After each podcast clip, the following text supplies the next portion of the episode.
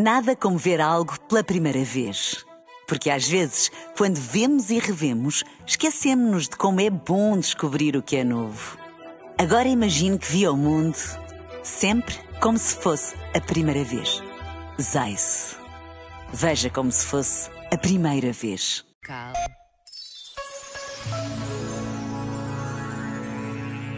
Só temos verdadeira consciência das expectativas quando batemos com a cabeça na parede das desilusões. Na pior das situações, é como se fôssemos apanhados numa emboscada em que somos despojados de sonhos, planos e desejos.